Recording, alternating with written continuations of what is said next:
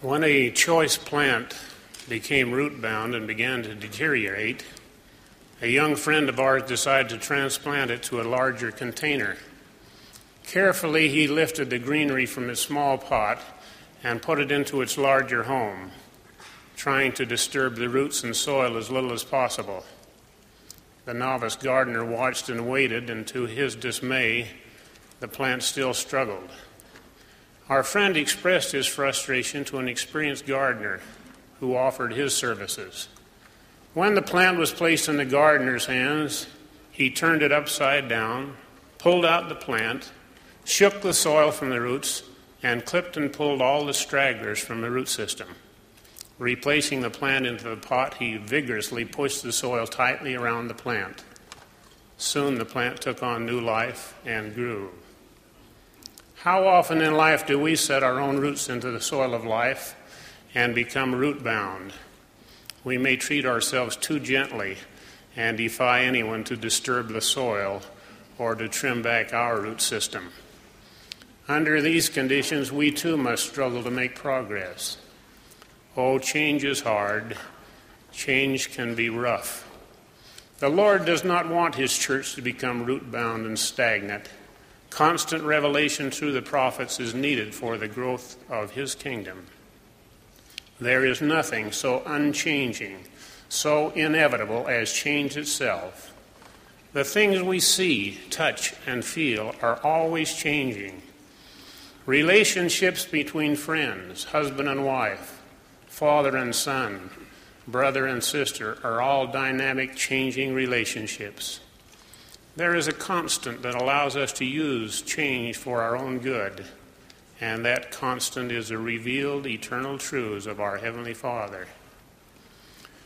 We need not feel that we must forever be what we presently are. There is a tendency to think of change as the enemy. Many of us are suspect of change and will often fight and resist it before we have even discovered what the actual effects will be. When change is thought through carefully, it can produce the most rewarding and profound experiences in life.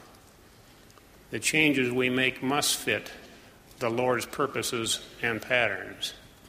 As opportunity for change reaches into our lives, as it always will, we must ask where do I need development? What do I want out of life? Where do I want to go? How can I get there? Weighing alternatives very carefully is a much needed prerequisite. As one's plans changes, in God's plans we are usually free to choose the changes we make in our lives, and we are always free to choose how we will respond to the changes that come. We need not surrender to our freedoms. But just as a compass is valuable to guide us out of the dense forest, so the gospel points the way as we walk the paths of life. C.S. Lewis indicated there is often pain in change when he wrote of God's expectations for his children. Imagine yourself as a living house. God comes in to rebuild that house. At first, perhaps you can understand what he is doing. He is getting the drains right and stopping the leaks in the roof and so on. You knew those jobs needed doing, and so you're not surprised. But presently he starts knocking the house about in a way that hurts abominably and does not seem to make sense. What on earth is he up to? The explanation is that he is building quite a different house from the one you thought of. Throwing out a new wing here, putting on an extra floor there, running up towers, making courtyards. You thought you were going to be made into a decent little cottage, but he is building a palace. Yes, there is pain in change, but there is also great satisfaction in recognizing that progress is being achieved. Life is a series of hills and valleys, and often the best growth comes in the valleys. Change is a meaningful part of repentance. Some are unable to repent because they are unwilling to change. Recently, I was participating in a groundbreaking ceremony for a chapel at the Utah State Prison. After the ceremonies, Warden Morris invited Governor Scott Matheson and me to make a tour of the facilities. We had noticed the extra care that had been taken to make the grounds around the maximum security building pleasing and beautiful. When we asked the warden who had done the work, he indicated that two inmates had been given time outside of their cells to improve the landscape. We asked if we could meet the two men. The warden took us into maximum facility to see them. As Marvel and Brown shuffled toward us from their restricted confinements on death row, we felt that the looks on their faces reflected, What have we done wrong now? We want to compliment you men on the work you've done on the grounds, we said. The flower beds and vegetable gardens look beautiful and well kept. Congratulations on your good work. The change that came over their expressions were marvelous. The unexpected words of praise had given them reason for self esteem. Someone had noticed that their efforts had changed a rocky, weed filled yard into a beautiful garden. Sadly, they had failed earlier to make productive gardens out of the rocky, weed covered fields of their own lives. But we hold hope for men like these who could see a need for a change in one area and had accomplished such good. Perhaps their part in changing the garden will lead to improvement in their own lives. William James once said, The greatest discovery of my generation is that we can change our circumstances by changing our attitudes of mind. Jesus Christ helped people from all walks of life reach heights they had never dreamed of by teaching them to walk in new, secure paths. Many begin their lives in such dire and adverse circumstances that change seems impossible. Let me share with you some examples of possible begin, impossible beginnings. The first example is a child who had an extremely unhappy home life. His family moved from one state to another until he was eight years of age. He was often beaten by his father, who was either too strict or not strict enough, according to his mood at the time. The boy spent many of his early years sleeping in buses, train stations, and cheap hotels. At the age of 14, he was arrested as a runaway. Both family and friends classified him as untrustworthy, often violent, and a loner. The second example is a boy who was frail at birth. Throughout his childhood, he had a tendency toward infection. His frail body seemed unable to hold his oversized head. His father worried that people considered his son addled, and on one occasion he beat the boy publicly. After his mother had lost three previous children, she wrapped herself in black and withdrew. In the third instance, a young man came from circumstances of near poverty. His family was forced to move more than once because of financial difficulties. He had little, if any, formal schooling. His mother reported that he was less inclined to read and study than any of the other children because neighbors considered many of his ways and ideas strange, he was ostracized by his peers. All of his life, he was hounded by the law and found himself constantly in difficulty. Certain steps can help one make constructive, worthwhile changes in life. When you climb up a ladder, you must begin at the bottom and ascend step by step until you arrive at the top so it is with the principles of the gospel. Let me suggest four important steps in making change a valuable tool in our lives. First, we must understand the need for change. An unexamined life is not worth living. A bishop shared with me an experience that frustrated him. He had a young lady in his ward who was not living the way she should. When he counseled her, she would bristle and say that he should be willing to accept her the way she was. She would not accept the fact that the way she was was just not good enough for her bishop, for her heavenly father, and most important, for herself. Being aware of the fault and the need to change, a most important step it is. The recognition of the need to change has to be a greater force than the luxury of staying the same. Second, The facts must be authentic. We need to know how, what, where, and why to change. The gospel of Jesus Christ can help us set short term, intermediate, and long term goals by teaching us who we are, where we came from, why we are here, and where we're going. With this knowledge, a person will have greater strength to improve. Third, a system for change must be established. It was Emerson who said, A man who sits on the cushion of advantage goes to sleep. When he is pushed, tormented, defeated, he puts on his wits, learns moderation and real skills. Our change must be planned and orderly. Our system for change is established. After our system for change is established, it must be followed through to completion even though it may disturb our very root system. Fourth, we must be totally committed to our plan for change.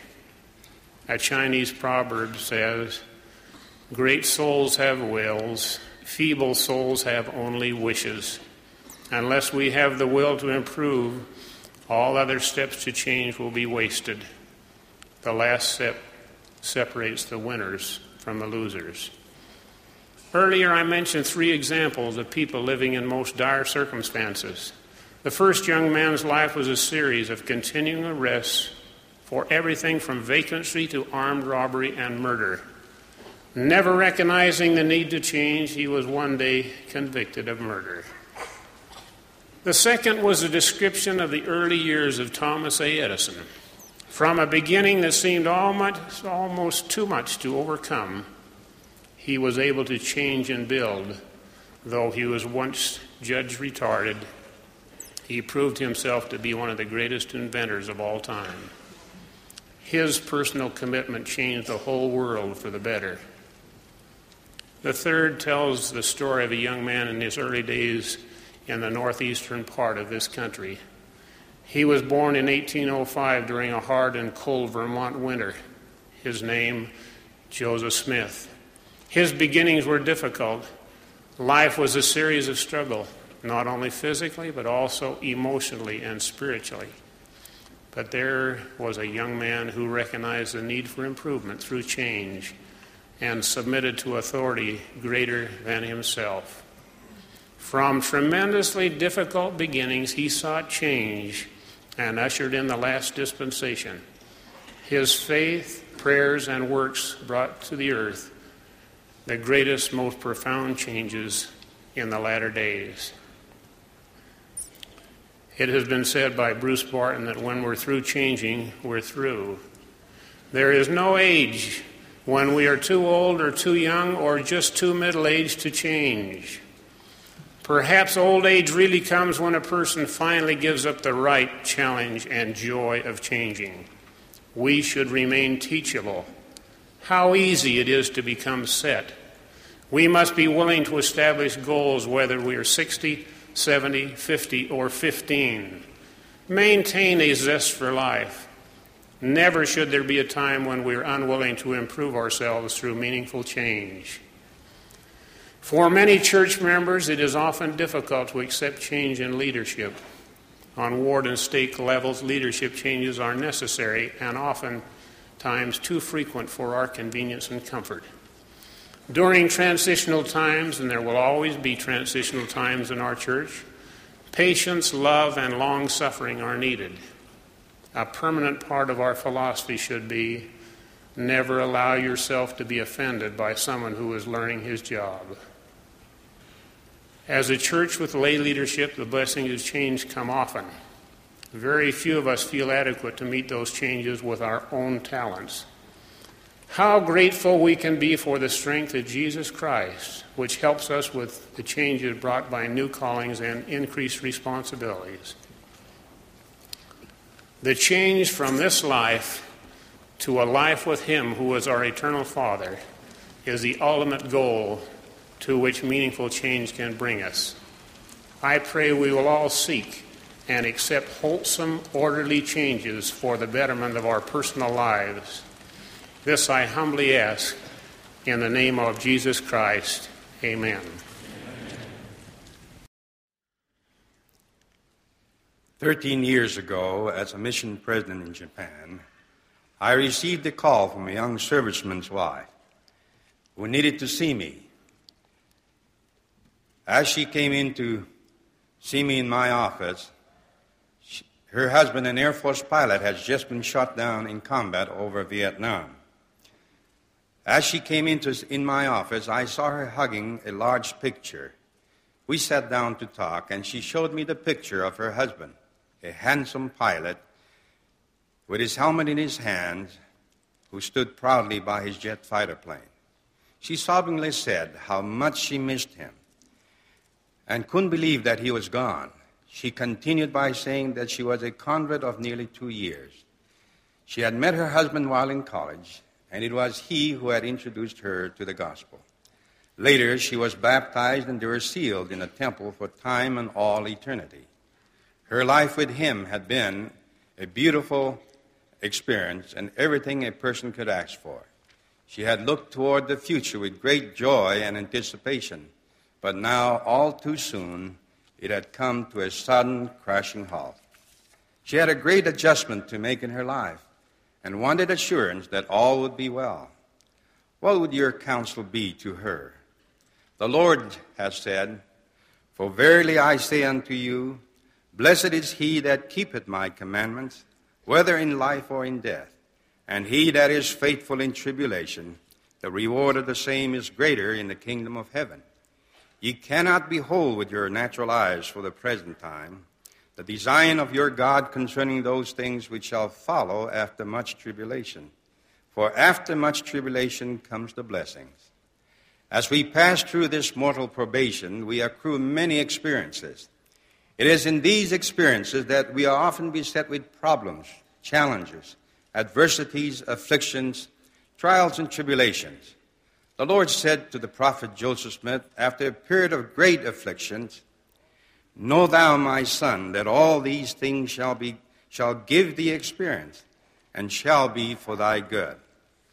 The early members and leaders of the church suffered many afflictions, challenges, and trials.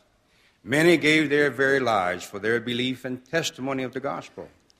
In the journey over the pioneer trails, many children and adults were buried in graves along the way. We have the promise of the Lord who said, It shall come to pass that those that die in me shall not taste of death, for it shall be sweet unto them. And they that die not in me, woe unto them, for their death is bitter. Thou shalt live together in love, insomuch that thou shalt weep for the loss of them that die, and more especially for those that have not hope of a glorious resurrection. Recently, I attended a funeral service for a member of the church in a remote island of Vava'u in Tonga. This good brother had been loved by the people of his village, and had, he had the respect of non members as well as church members. As the funeral procession left his home and proceeded to the gravesite, the whole village followed and finally gathered on an knoll overlooking the gravesite. The people clustered around the gravesite while the bishop and those participating stood facing the family. I couldn't help notice that while many were overcome with sadness and wept during the service, the widow sat peacefully by her beloved husband. I knew that she had the knowledge of the resurrection and plan of salvation. It was later revealed to me that she and her husband had journeyed to the New Zealand temple and had been sealed together for time and all eternity. In her life, this was not a total calamity, but rather a part of God's plan. It was about her an air of peace and appreciation for the gospel. President Kimball stated, the Lord has not promised us freedom from adversity or affliction. Instead, He has given us the avenue of communication known as prayer, whereby we might humble ourselves and seek His help and divine guidance, so that we could establish a house of prayer. President Kimball also said, They who reach down into the depths of life where, in the stillness, the voice of God has been heard, have the stabilizing power which carries them poised and serene through the hurricane of difficulties. President Harold B. Lee stated in conference in 1965 just as a flood lighted temple is more beautiful in a severe storm or in heavy fog, so the gospel of Jesus Christ is more glorious in times of inward storm, of personal sorrow, and tormenting conflict. May I share with you another experience a few years that happened a few years ago in Japan? A stake was being organized in a mission district. In a course of an interview with the district president, he stated that he would shortly be moving to another city where he had accepted a promotion in his company to become the manager of their largest branch. But the Lord wanted this man to serve as the new stake president. He was called before the general authority, who inquired whether his superiors would reconsider the promotion and allow him to remain in the city where he might be able to serve his church in this very important position. Immediately, the stake president stated that he had given his word to his superiors, who had already made changes in all the branches except in the branch that he was to supervise. He asked for a delay of his assignment until after the organization of the stake. Notwithstanding this explanation, the general authority asked the district president if he would be kind enough to contact his superiors with this request and then notify him of the result.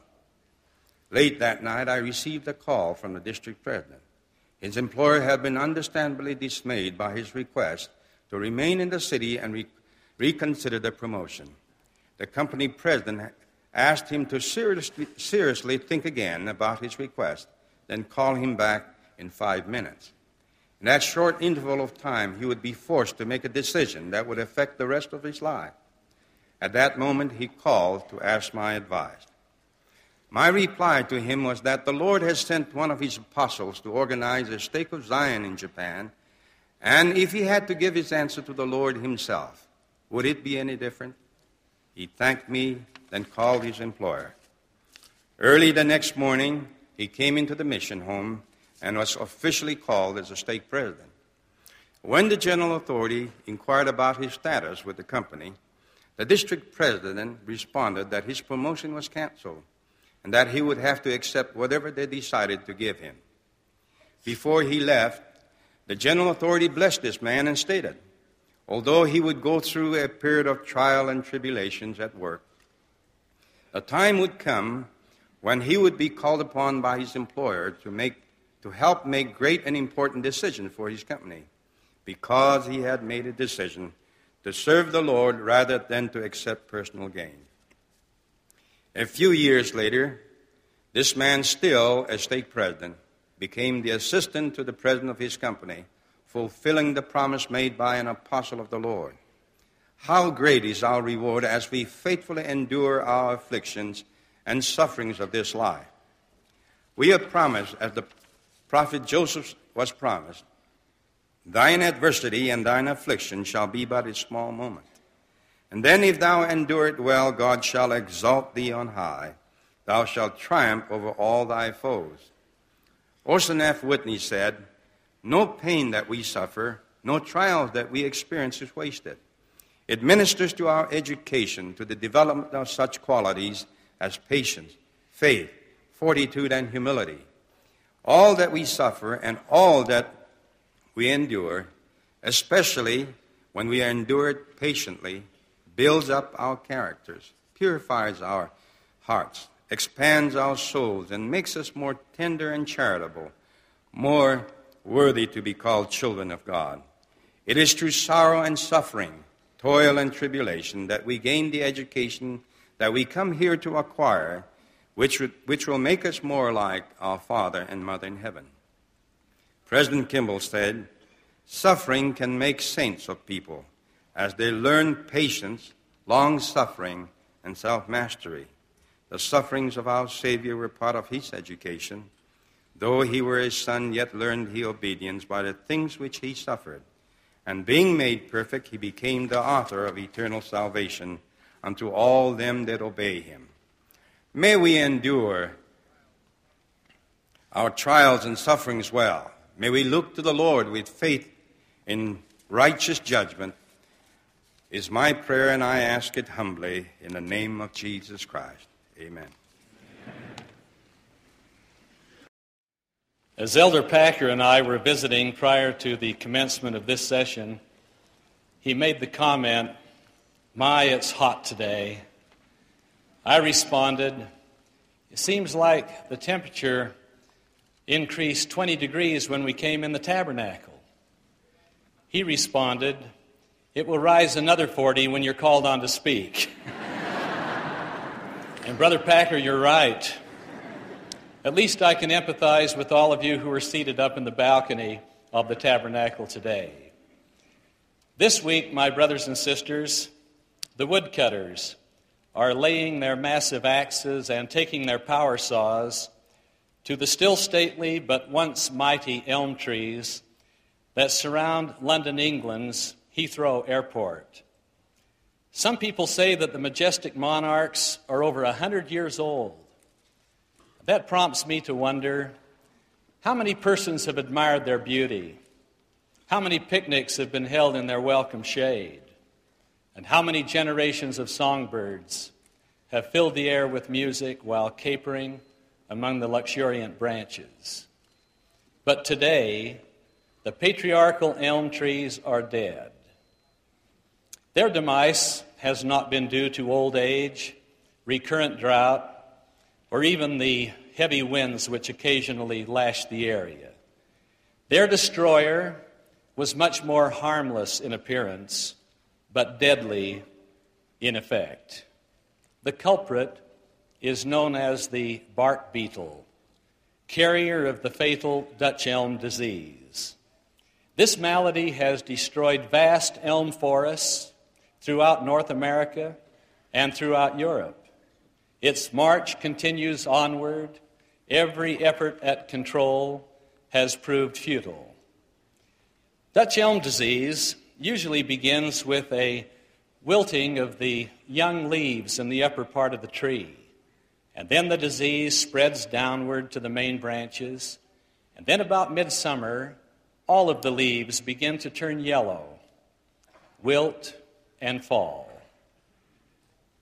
Life ebbs, death approaches, and a forest is consumed.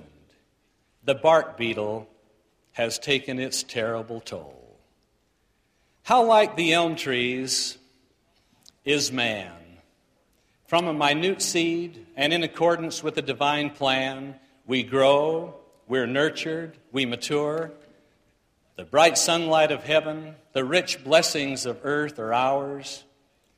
In our private forest of family and friends, life is richly rewarding and deeply satisfying. Then suddenly, without warning, there appears in our generation a cunning and a diabolical enemy pornography. Pornography, like the beetle, even the bark beetle, is the carrier of a dread disease a fatal disease. I shall entitle it Pernicious Permissiveness. At first, we scarcely know we become infected. We laugh and make light-hearted comment about the off color story or the clever cartoon. With evangelical zeal, we protect the so called rights of those who would contaminate with smut and destroy all that we regard as sacred. You see, the pornography beetle has already started to perform its deadly work, undercutting our will, destroying our immunity, and stifling the upward reach within each one of us. Well, might you ask, oh, how serious is pernicious permissiveness? Let's examine the facts. Let's look at them. Let's listen to them. And then let's act. Pornography, the carrier, is big business. It is mafia spawned. It is contagious. It is addicting. The FBI reported that in North America alone last year, over 2.4 billions of dollars were expended for hardcore pornography. Some place the total as high as 4 billions of dollars. A veritable fortune siphoned away from noble purpose and diverted to a devilish use. Apathy is widespread. Unfortunately, our county and state statutes are weak, sentences are light, and the rich rewards make minuscule the risk of the pornographer. In fact, the FBI also reported another interesting fact that, namely, pornography has been found to be related to sex crimes. In a large western city in America, last year, 78% of those persons who were arrested for rape or sex related crimes had in their possession some type of pornographic material. You see, unfortunately, some printers, some publishers prostitute their presses by printing millions of pieces of pornography every day of the year.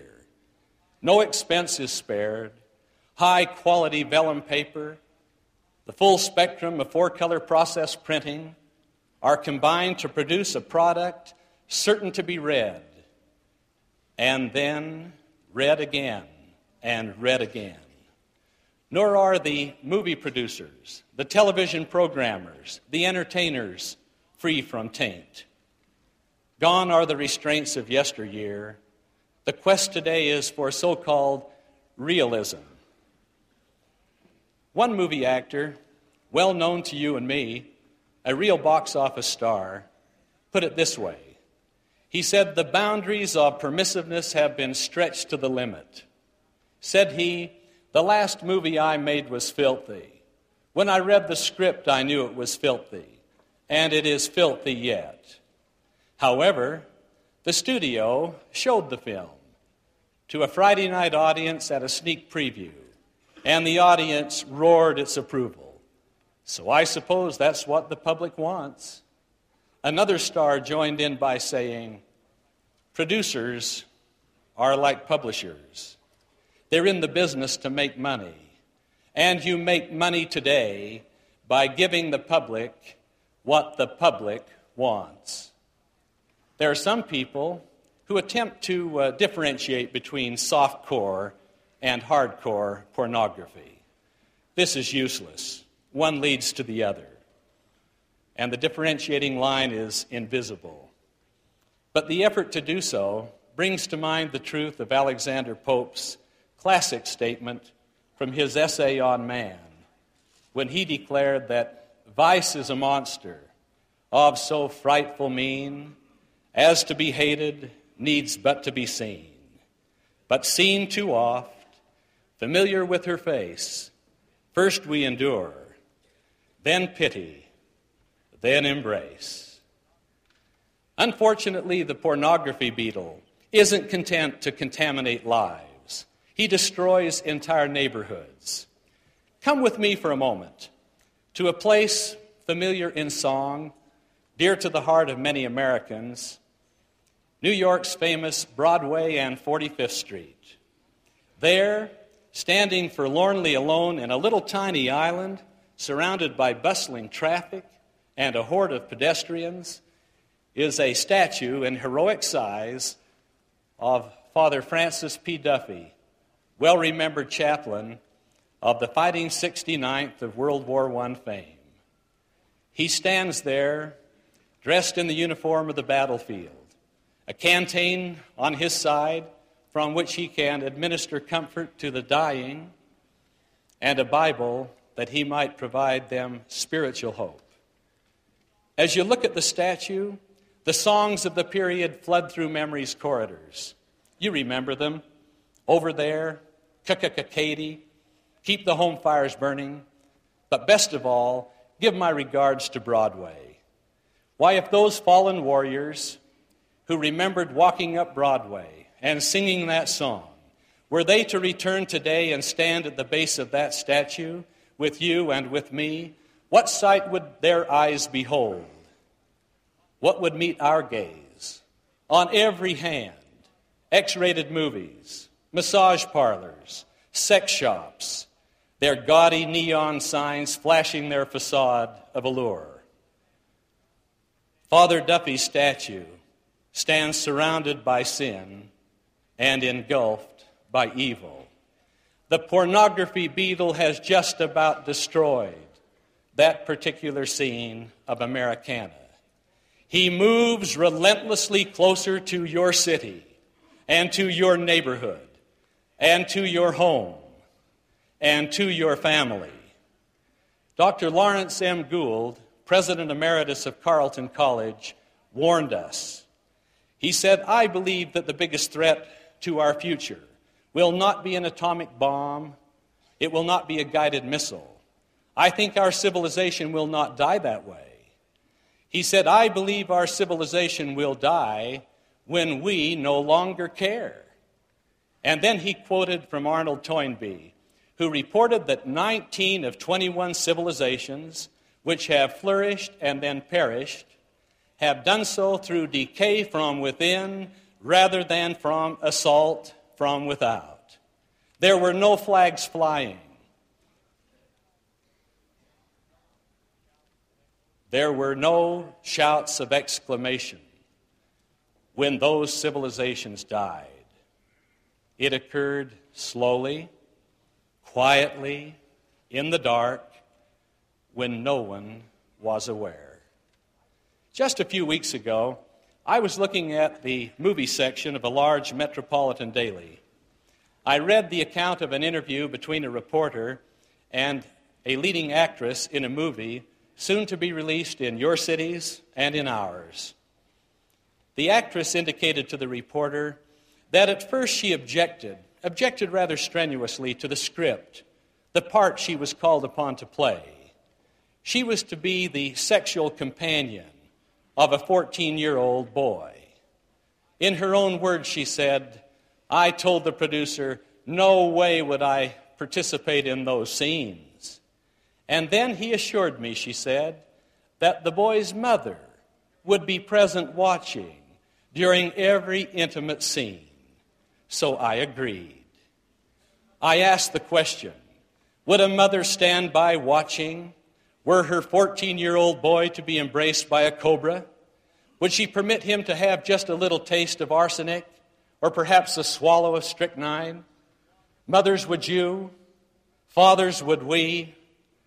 There courses through our minds the statement of the Lord O Jerusalem, Jerusalem, thou that killest the prophets and stonest them that are sent unto thee, how often would I have gathered thy children together, as a hen gathereth her brood beneath her wings? But she would not. Behold, thy house is left unto thee desolate. Those ancient cities of Sodom and Gomorrah emerge from seldom read pages of dusty Bibles as real live cities in a real live world, depicting a real live malady, pernicious permissiveness. We have the responsibility to stand as a bulwark between the onward march of the pornography beetle and all that we hold sacred and precious in our lives. May I suggest just three suggestions for our battle plan? Number one, a return to righteousness, an awareness of who we are and what God expects us to become will prompt us to pray. We will discover a fresh and ancient truth wickedness never was happiness. Let not that evil one dissuade. That still small voice can still be our companion. It is unerring in its direction, it is all encompassing in its purpose. A return to righteousness. Number two, a quest for the good life. I speak not of the fun life, the popular life, the sophisticated life. I speak of eternal life. Life everlasting with mother, father, brothers, sisters, sons, daughters, husband, wife, together, forever and forever. Oh, a quest for the good life. And third, a personal pledge that we will wage and win the war against pornography. Let's take for our battle standard those famous four words from an earlier period in America that ensign which was emblazoned on a flag and held firmly on the lips of every soldier, quote, don't tread on me, unquote, and then make good that pledge. We can take confidence, my brothers and sisters, from Joshua, that biblical leader who courageously said, Choose you this day whom ye will serve. But as for me and my house, we will serve the Lord. May we do so. And may we have lives that are pure, hearts that are sweet, voices that are heard, and actions that are felt. And then we, with Joshua of old, will safely cross over Jordan into our own promised land. The pornography beetle will be halted in his deadly course.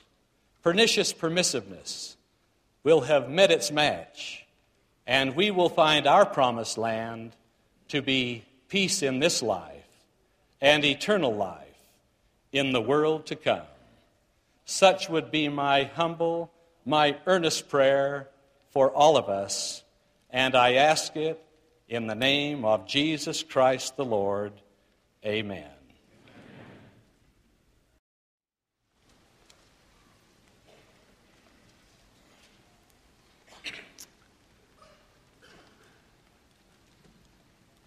When we follow the counsel of our leaders to read and study the Scriptures, benefits and blessings of many kinds come to us.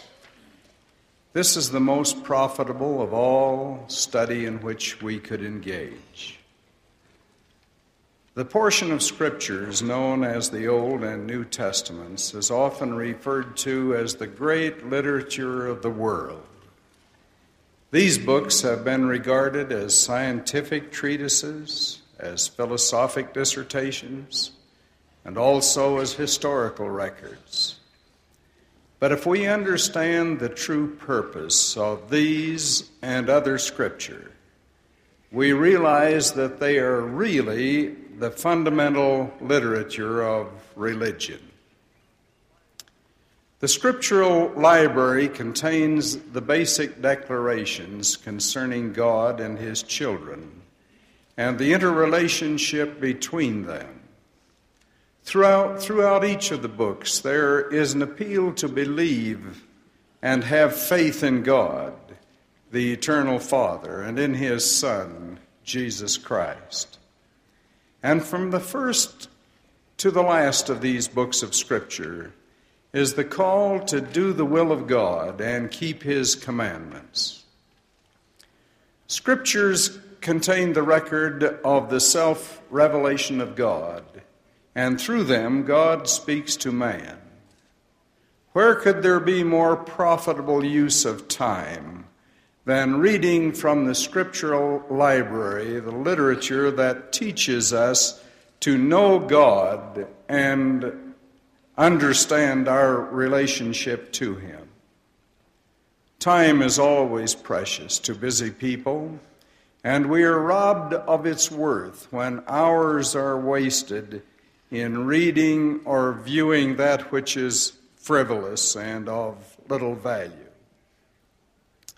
Reading habits vary widely. There are rapid readers and slow readers some who read only small snatches at a time, and others who persist until the book is finished. Those who delve into the scriptural library, however, find that to understand requires more than casual reading or perusal. There must be concentrated study. It is certain that one who studies the scriptures every day accomplishes far more than one who devotes considerable time one day and then lets days go by before continuing.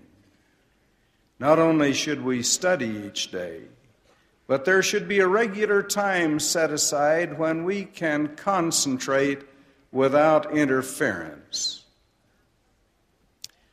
There is nothing more helpful than prayer to open our understanding of the Scriptures. Through prayer, we can attune our minds to seek the answers to our searchings. The Lord said, and this has been referred to previously today Ask, and it shall be given you. Seek, and ye shall find. Knock, and it, sh- and it shall be opened unto you. Herein is Christ's reassurance that if we will ask, seek, and knock, the Holy Spirit will guide our understanding if we are ready and eager to receive. Many find that the best time to study is in the morning, after a night's rest has cleared the mind of the many cares that interrupt thought.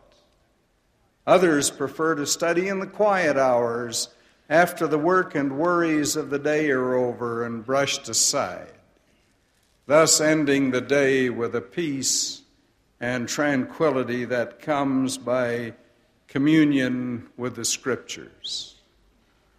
Perhaps what is more important than the hour of the day is that a regular time be set aside for study. It would be ideal if an hour could be spent each day, but if that much cannot be had, a half hour on a regular basis would result in substantial accomplishment. A quarter of an hour is little time, but it is surprising how much enlightenment and knowledge can be acquired in a subject so meaningful. The important thing is to allow nothing else to ever interfere with our study. Some prefer to study alone, but companions can study together profitably. Families are greatly blessed when wise fathers and mothers bring their children about them, read from the pages of the scriptural library together, and then discuss freely the beautiful stories and thoughts according to the understanding of all. Often, youth and little ones have amazing insight into an appreciation for the basic literature of religion. We should not be haphazard in our reading, but rather develop a systematic plan for study. There are some who read to a schedule of a number of pages or a set number of chapters each day or week. This may be perfectly justifiable and may be enjoyable if one is reading for pleasure, but it does not constitute meaningful study. It is better to have a set amount of time to give scriptural study each day than to have a set amount of chapters to read. Sometimes we find that the study of a single verse will occupy the whole time. The life, acts, and teachings of Jesus can be read rapidly the stories are simple in most instances, and the stories are simply told. The Master used few words in his teachings, but each one is so concise in meaning that together they portray a clear image to the reader. Sometimes, however, many hours might be spent in contemplation of profound thoughts expressed in a few simple words. There was an incident in the life of the Savior that was mentioned by Matthew, Mark, and Luke. A significant part of the story is told by Mark in only two short verses and five words of the following verse. Let me, let me read them to you.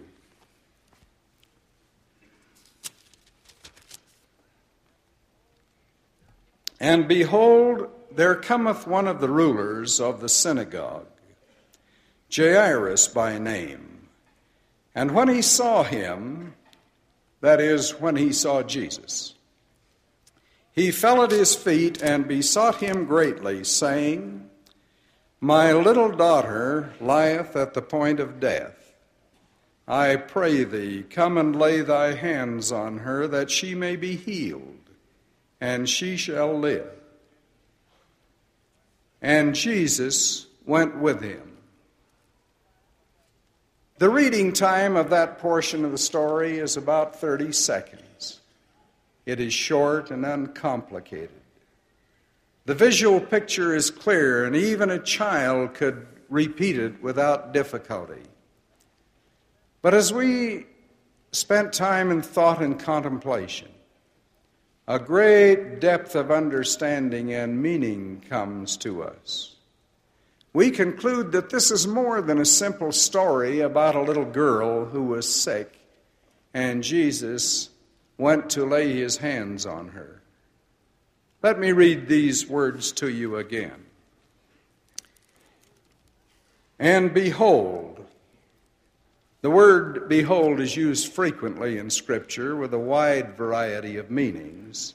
Its use in this instance designates suddenness or unexpectedness. Jesus and those who were with him had just recrossed the Sea of Galilee, and a multitude of people had been, had been waiting. Met him on the shore near Capernaum, and behold, Suddenly and unexpectedly, there cometh one of the rulers of the synagogue. The large synagogues of that day were presided over by a college of elders under the direction of a chief or a ruler. This was a man of rank and prestige whom the Jews looked upon with great respect. Matthew doesn't give the name of this chief elder, but Mark identifies him by adding to his title the words Jairus by name. Nowhere else in the scriptures does this man or his name appear except on this occasion. Yet his memory lives in history because of a brief contact with Jesus. Many, many lives have become memorable that otherwise would have been lost in obscurity had it not been for the touch of the Master's hand that made a significant change of thought and action and a new and better life. And when he saw him, that is, when Jairus saw Jesus, he fell at his feet this was an unusual circumstance for a man of rank and prestige, a ruler of the synagogue, to kneel at Jesus' feet, at the feet of one considered to be an itinerant teacher with the gift of healing. Many others of learning and prestige saw Jesus also, but ignored him. Their minds were closed. Today is not different. Obstacles stand in the way of many to accept him. And Jairus besought him greatly, saying, My little daughter lieth at the point of death. This is typical of what happens frequently when a man comes to Christ, not so much for his own need but because of the desperate need of a loved one. The tremor we hear in Jairus' voice as he speaks of my little daughter stirs our souls with sympathy as we think of this man of high position in the synagogue on his knees before the Savior. Then comes a great acknowledgement of faith. I pray thee, come and lay thy hands on her that she may be healed, and she shall live. These are not only the words of faith of a father torn with grief, but are also a reminder to us that whatever Jesus lays his hands upon lives. If Jesus lays his hands upon a marriage, it lives. If he is allowed to lay his hands on the family, it lives. the words, and Jesus went with him, follow. We would not suppose that this event had been within the plans for the day. The master had come back across the sea where the multitude was waiting on the shore for him to teach them.